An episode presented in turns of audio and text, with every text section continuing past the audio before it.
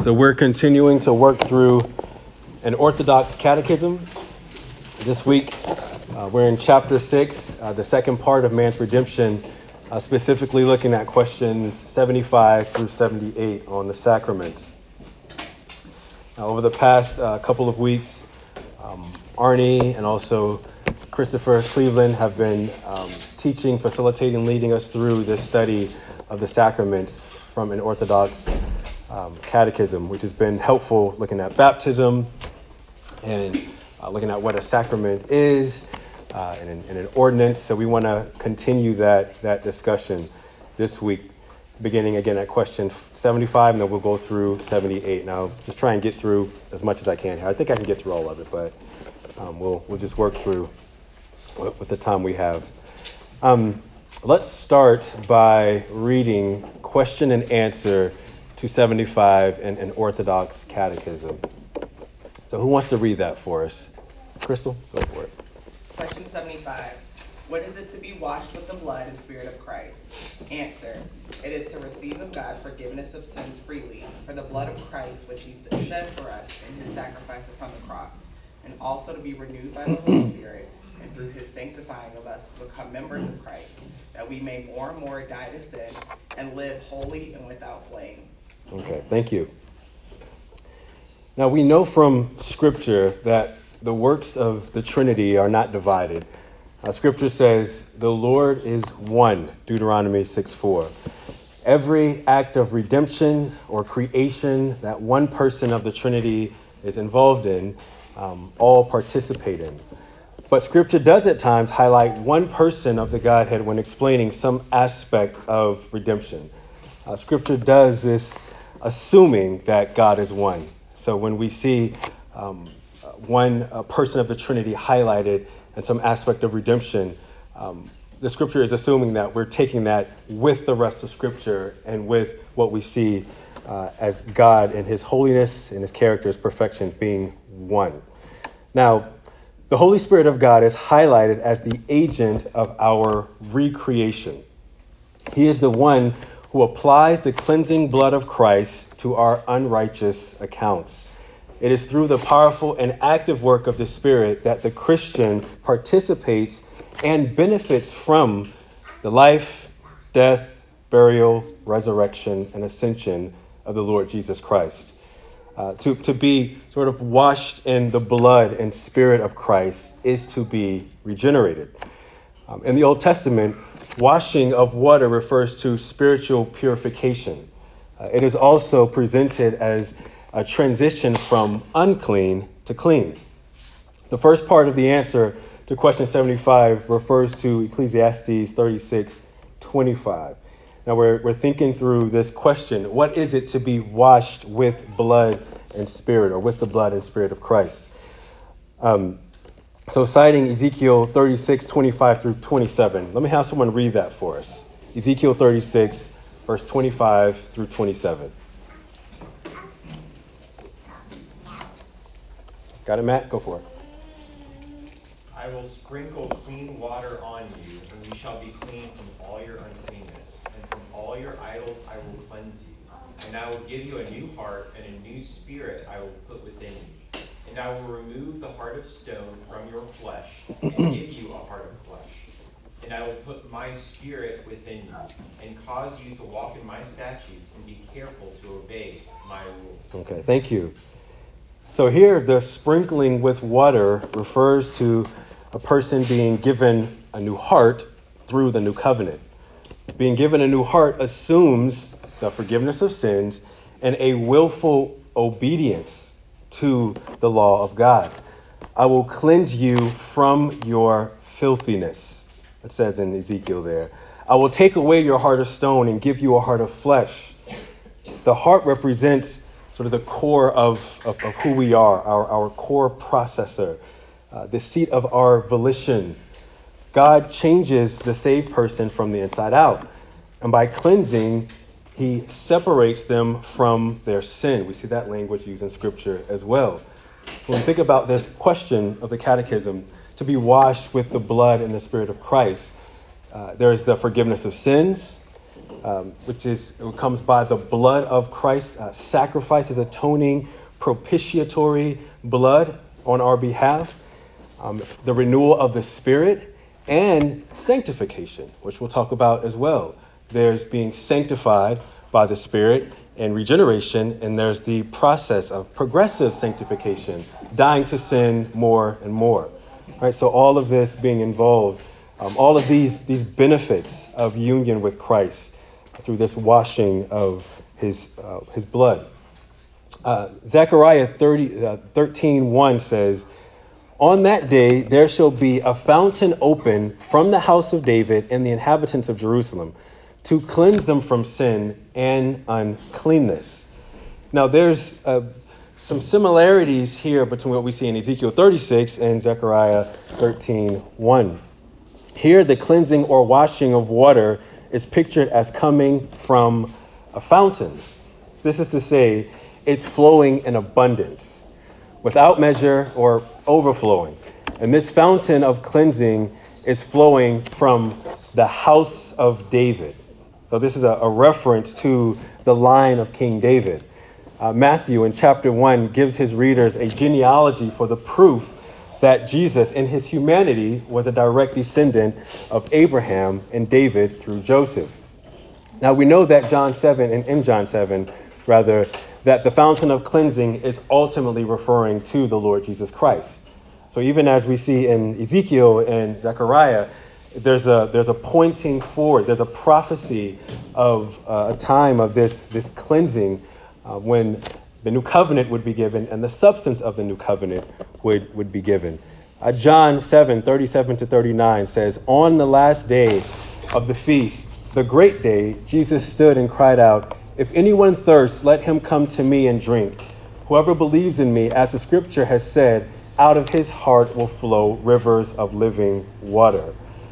There's a, a, a connection here with the, the sprinkling and the washing and this living water, this language that's used.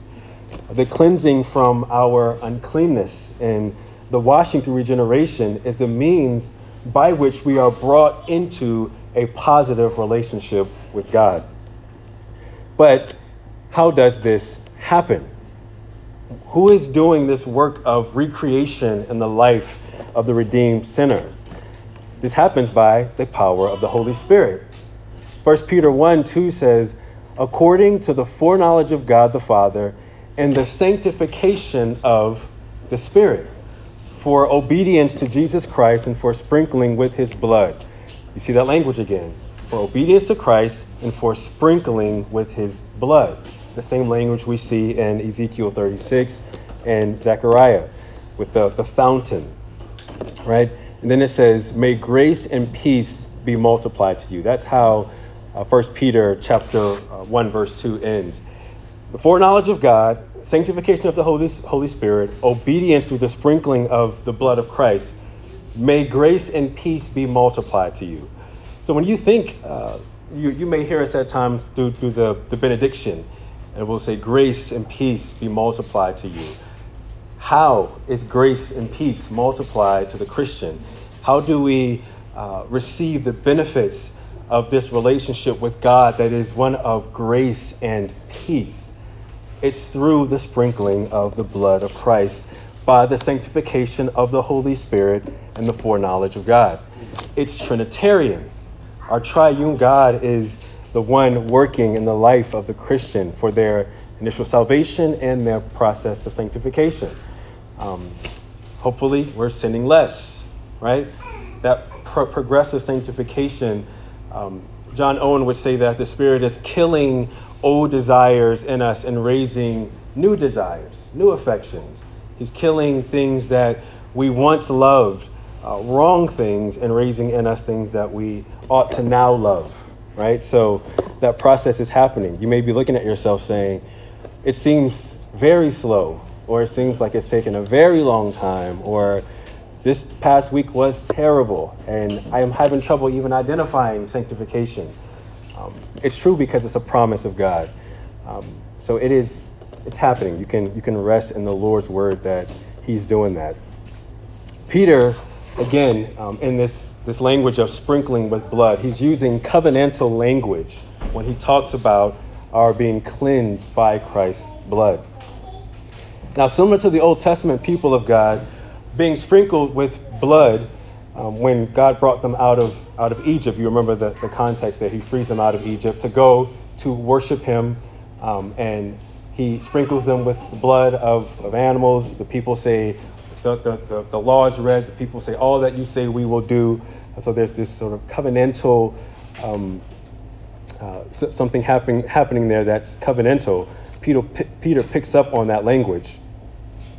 Um, God has established his covenant with them, but this is not the blood, in the new covenant, this is not the blood of, of an animal, but it's the blood of Christ, which is infinitely more precious.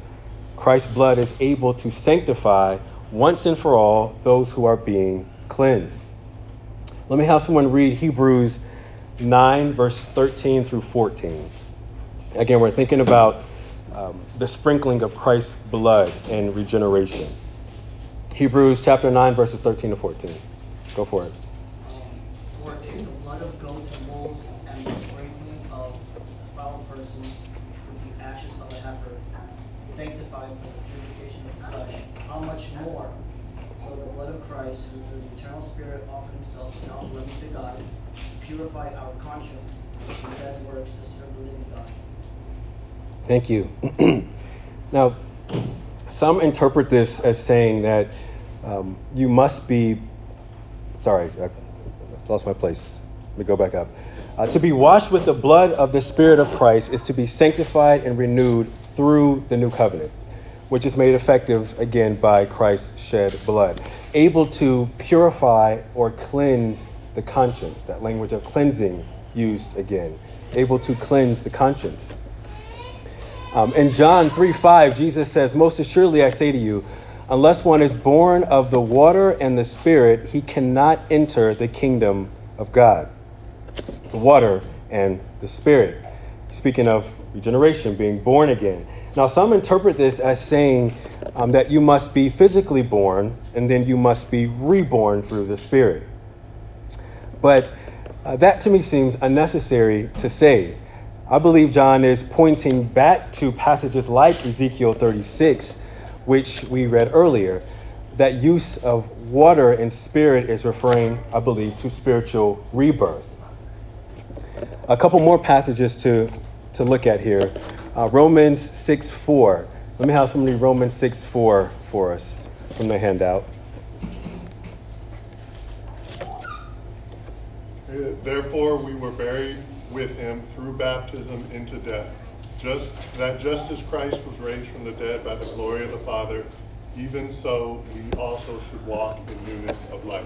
Okay, thank you. Baptism is an external sign which signifies our being cleansed from sin. Baptism represents our death with Christ as well as our being spiritually raised from the dead by the power of God. After the Apostle Paul goes through a list of types of unrighteous people who will not inherit the kingdom, he says, And such were some of you, but you were washed, but you were sanctified, but you were justified in the name of the Lord Jesus and by the Spirit of our God. So there's this, again, this, this relationship between um, baptism, which we'll, we'll talk about in the next couple of questions here.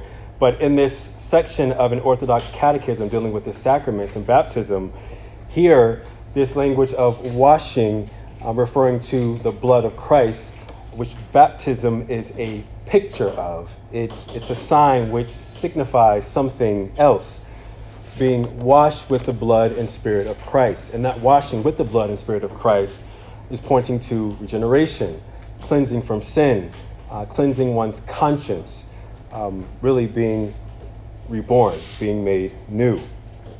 Okay, so we want to have a, a category for, for baptism um, as it points to death, being dying with Christ, and being raised with Him. Uh, the, the the being plunged in a sense under the water and being brought up, it pictures something better than itself. Okay? Okay, let's let's go to question 76. Question 76. Let me have someone read that, that question for us.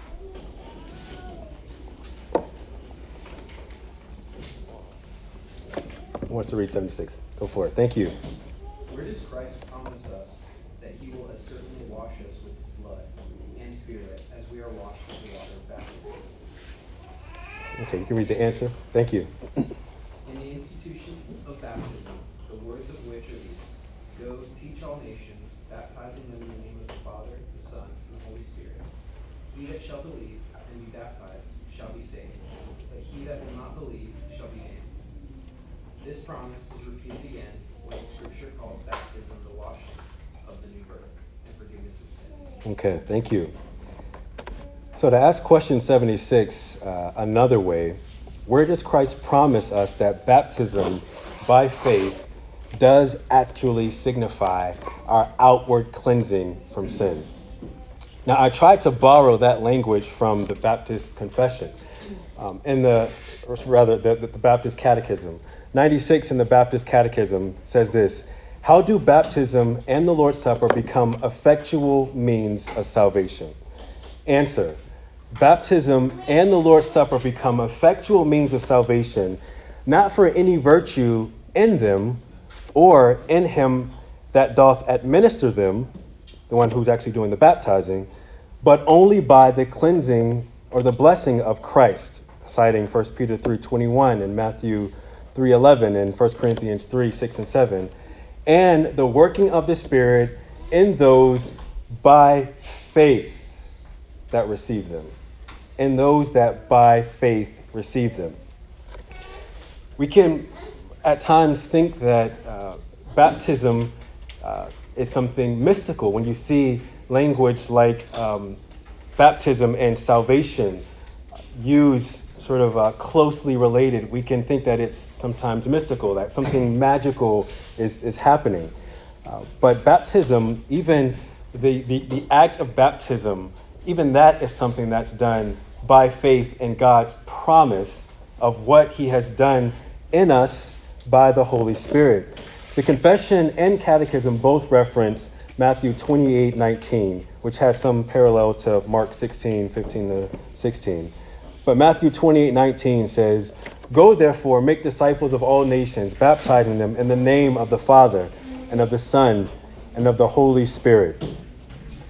The gospel goes to the nations and converts people. Uh, they are recreated. They believe the gospel, which is shown by the fact that they are disciples. And baptism, the triune God is impressed upon the redeemed sinner. Christ, who has all authority in heaven and on earth by the Spirit, authorizes the apostles to preach and to baptize. They baptize as they go.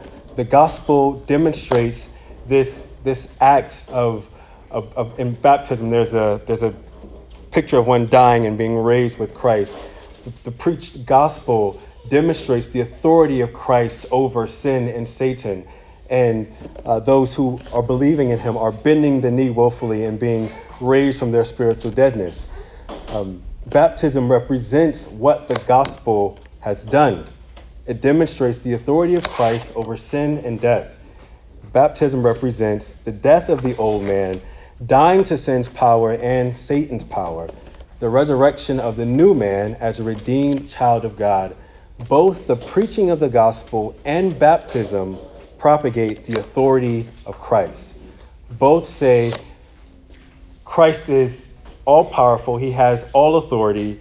Um, he is, um, I have died with him and have been raised with him, right? The gospel does it, baptism um, demonstrates what the gospel does, okay? Uh, Titus 3.5. Let me have someone read Titus 3 5 for us.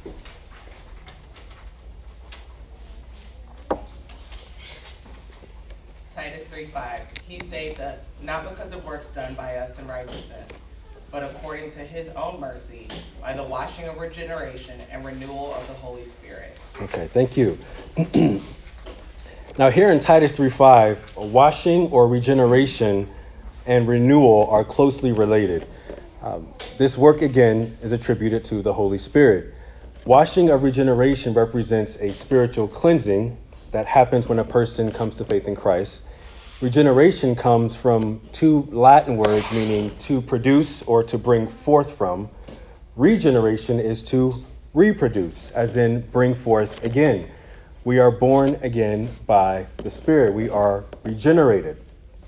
Titus 3 5 connects washing of regeneration with renewal. Uh, renewal is more like the complete transformation of a thing. Uh, baptism and belief are so closely tied together because one is the new life, the other represents the new life. Baptism doesn't save because it has power, because it rather has no power to effect change apart from the new life in Christ, in which it is a picture. So we don't believe in baptismal regeneration. Have you heard that term before? Right? Who can define baptismal regeneration? You had been changed from a heart of to water of flesh after baptism. Yeah, that's a, a, a brief and, and, clear way to, to describe that. Uh, we don't believe in baptismal regeneration because, again, baptism has no power in and of itself to, to save. And the uh, Catechism lays this out again. It, it's not the power of the act, there's no power in the act itself, and there's no power in the one administering the act. They, they don't have the power to make bap- baptism effectual, but it's by faith, right? So, um, being baptized by Ron versus Kyle, or Des versus another, there's, or you know, your favorite theologian, right? You have some that might travel long distances to be baptized by a specific person. Um, but there is in that a misunderstanding of what baptism is and what makes baptism effectual. It is by the Spirit in faith. Um, Titus 3 connects washing of regeneration again with renewal. Um, let's look at Acts 22 16. So I'm going to read Acts 22 16. And now, why do you wait? Rise and be baptized and wash away your sins, calling on his name. Okay. Rise and be baptized and wash away your sins. Now we can read this language in Acts 22 16. It's okay, well, what's he saying there? Rise and be baptized and wash away your sins. Um, but notice what, what he says here wash away your sins, calling on his name. Right? So something is happening here and regeneration that baptism is, again, pointing to. Baptism, which is a sign of washing away of sins, is acquainted with calling on his name. Christ only is the cause and author of eternal salvation. Yet he has given baptism as a sacrament or an ordinance which serves the conscience of the regenerate person. It is an antitype, a lesser picture of a greater reality. It is a sign that signifies something greater than itself. It is a sign of God's grace to us in the Lord Jesus Christ through the covenant of grace.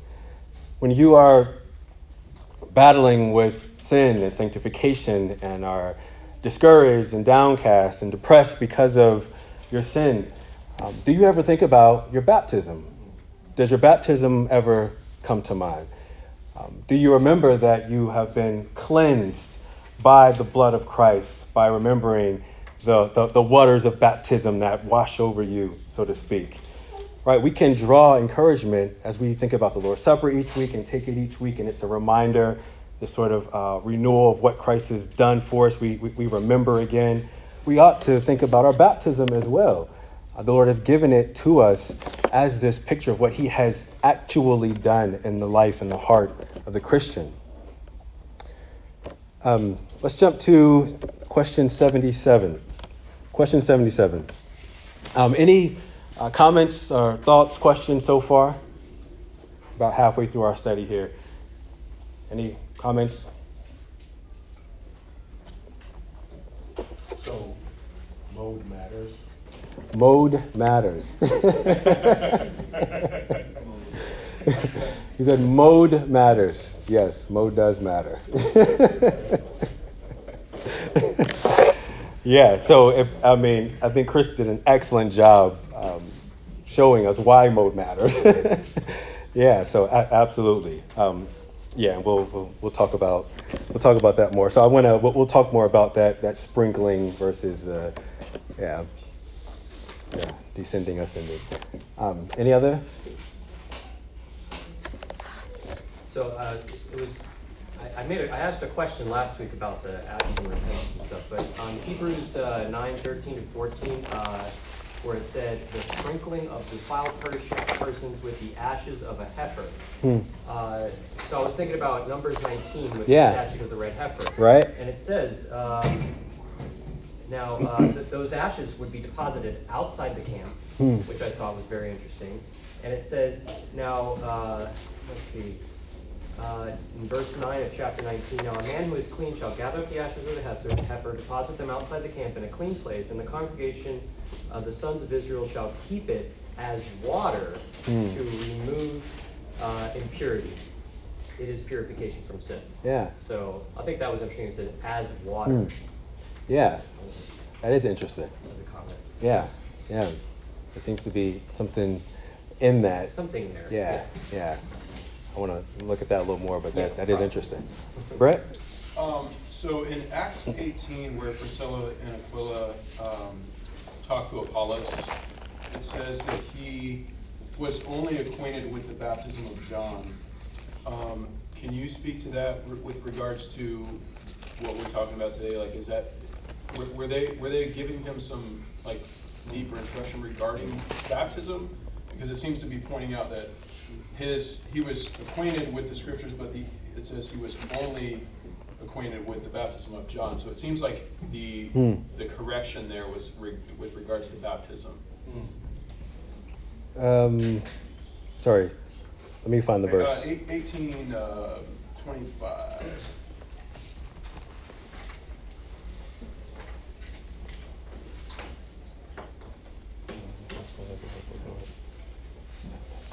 John. That's a good question. Um,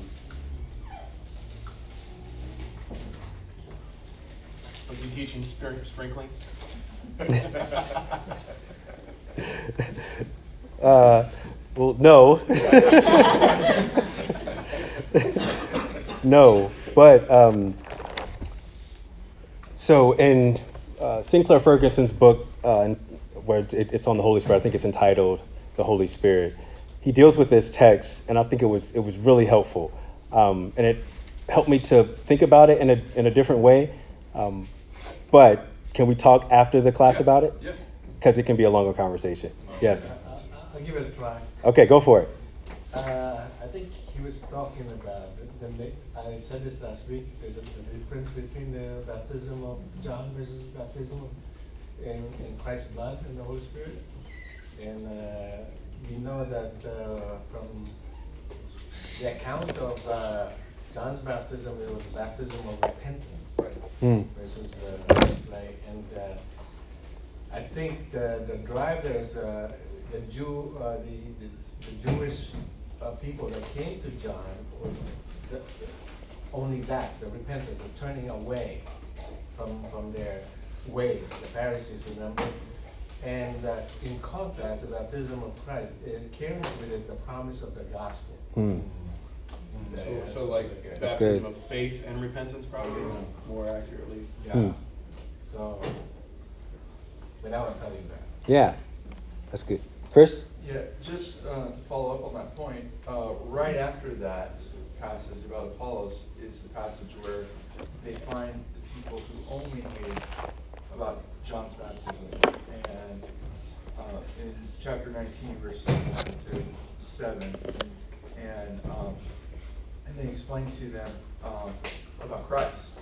So I wonder if perhaps in that area, Hmm. there might have been just a, just a lack of real solid knowledge about Christ and what baptism in Christ meant. Yeah, Uh, that's a good so thought too. They encounter Apollos and they encounter these others.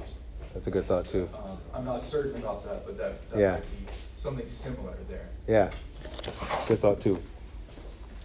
Let's, uh, oh, Oh, go ahead. sorry, Just a follow-up, I was thinking like, uh, so, uh, we, I'm gonna get water while you talk. we agree that, uh, true baptism is effectual by faith, it's a close association, so is, is it a thing that we as, as, as leaders or as church, that we validate the baptism? And how do we do that? You know, like when we compare with the Catholic baptism, if they come over or, So what's the question? do we evaluate the validity of that? Oh. way? Yes, the- do we validate? The uh, short answer is is yes. Um, with different situations, so we want to make sure that someone was upset that they were believers when they were baptized. Essentially, it gets down to trying to determine that um, did they were they baptized before or after they uh, were regenerated, um, and so being in our, you know, uh, being a Reformed Baptist church, um, we have had some in the past and, and different times come who were uh, maybe raised in a Catholic home or Roman Catholic and were baptized, um, or even raised in a Presbyterian home and were, were baptized and come to faith, and now they're wrestling with, well, was this real or was this fake, or how should I view this? We've had those conversations um, a lot. I've, I've had a few myself, and we've uh, we would say if you were not a believer, then that baptism was a non-baptism, right? So you you baptism uh, comes after repentance, faith, believing in the gospel, not before. We don't believe that you can be baptized before and it's made effectual when you believe. We believe that you need to believe and then be baptized. That's the testimony of Scripture. Um, so we've had to navigate those those conversations. We've we've asked you know people. We would say, well, uh, you need to be baptized. They would say, well, I've been baptized. Well, you need to be baptized. He felt like when he was baptized, he was truly a believer, but he was sprinkled. What's that? Let's say when, when, when somebody comes, Yeah. he was he truly believed he was a believer when he was baptized, Mhm. but uh, he was baptized by sprinkling Yeah. because there was a drought. Yeah. So I was. Was that valid? This is hypothetical. This is like way off the, the topic. this is why I reduce questions. no, but so um, let's we'll, we'll, we'll talk after more, and you guys can feel feel feel free to come in on that. Um, but yeah, so Arnie, if, if someone is sprinkled after they were ba- after they believed, and a circumstance, let's say they couldn't find any any water or it was, it's, it's a drought, No, no, they have you know that'd be. Sure. Dying, you know. Sure. That's not that's yeah, Yeah. yeah. So we've had those type of conversations as well. It's been very interesting. Um, but to answer, do we see that as a real baptism or is not a real baptism? Talk to me after. Okay. question 77. Did I have someone read the question and answer to that already? No? Okay, let me have someone read the question and answer to question 77. Is then the outward baptism in water the washing away of sins? Answer is not. The blood of Christ alone cleanses us from all sin. Okay. So Ephesians 5 26 through 25 is cited um, as a reference here. Ephesians 5 25 to 26 says, Husbands, love your wives just as Christ also loved the church and gave himself for her. Um, and then uh, that, that he might sanctify and cleanse her with the washing of water with the word. So again, this language of sanctify and cleanse, which is what we see in uh, Ezekiel, uh, Zechariah, this same language of, um, of, of the cleansing with water by the washing of water with the word. Um, I think there's more happening there than just a picture that husbands should read the Bible with their wives. There's, I think there's something uh, deeper going on here. Um, the Lord Jesus Christ in covenantal relationship with his bride is pictured as the one who is sanctifying and cleansing her. He dies for her. Uh, he washed her from her sin.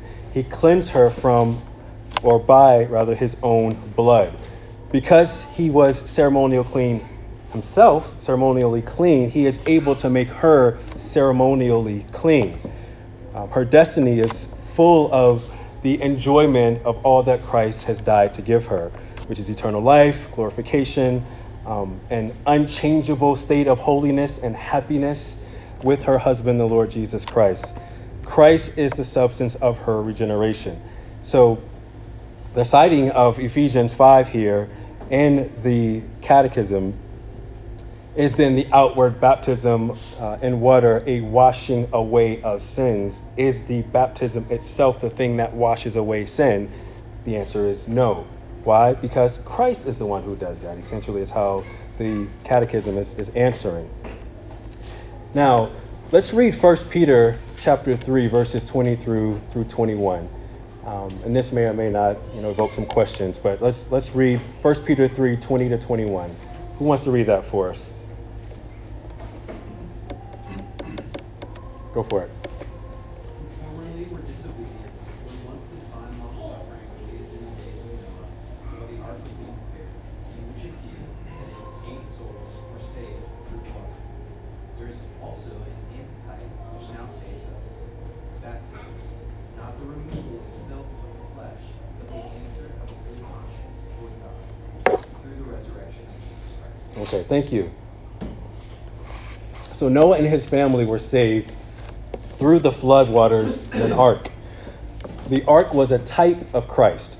Noah and his family got into the ark and they were delivered from the righteous wrath of God's judgment, and this uh, being the flood waters. Uh, this was a temporary salvation from a temporary judgment. The water would eventually recede. Christ is the ark of God's salvation from the flood of his eternal judgment. The salvation of God in Christ is permanent and it's eternal. It must be because God is eternal and the wrath of God is eternally set upon all those who perish in unbelief. Now, 1 Peter 3 says Noah and his family were saved through water, and in the same way, baptism now saves. Now, salvation of baptism is not the removal of the filth of the flesh. Peter answers the question before we ask it. Um, but it is the answer of a good conscience towards God. And, the, and Peter says this is through the resurrection of Christ. Romans 4:25 says that Christ was raised for our justification. Peter's not saying that baptism justifies us. Uh, there are different, again, interpretations of this passage, but the data we have in Scripture leads us to the same interpretation of Jesus and the apostles. The language of salvation in relation to baptism simply shows the close relation between the two. Not one being the other, but one signifying the other.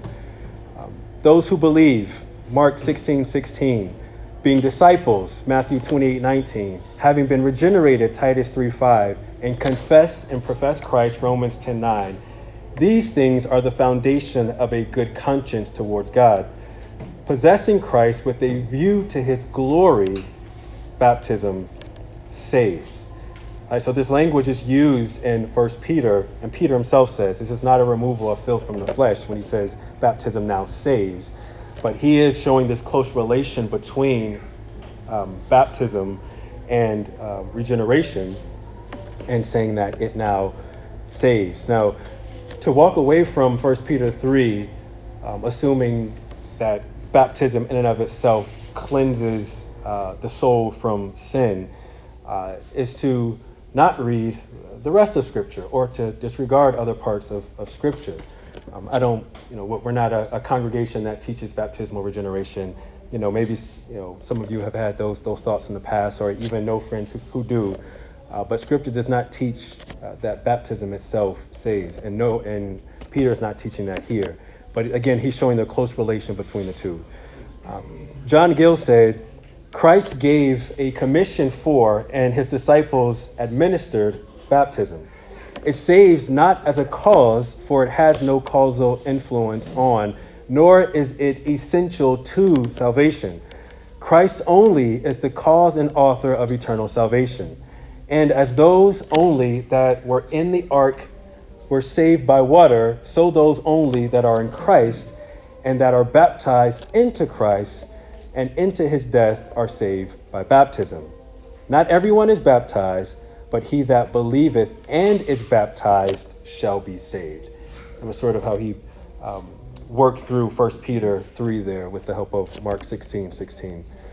Um, again, the baptism, the, the Baptist Catechism says in question 98 To whom is baptism administered? Answer Baptism is administered to those who effectually or actually profess repentance towards God. Acts 2 30, 38 and uh, Matthew 3 6. Faith in and obedience to our Lord Jesus Christ and to none other. Right? Those who actually profess repentance towards God. Only those should be baptized. Uh, the faith isn't in baptism, our faith is in Christ. We participate in the sign of baptism by faith.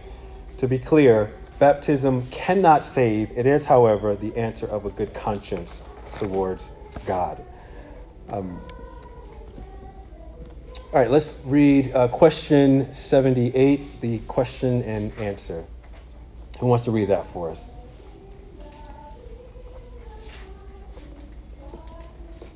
Crystal? Question 78. Why then does the Holy Spirit call baptism the washing of the new birth and forgiveness of sins? Answer.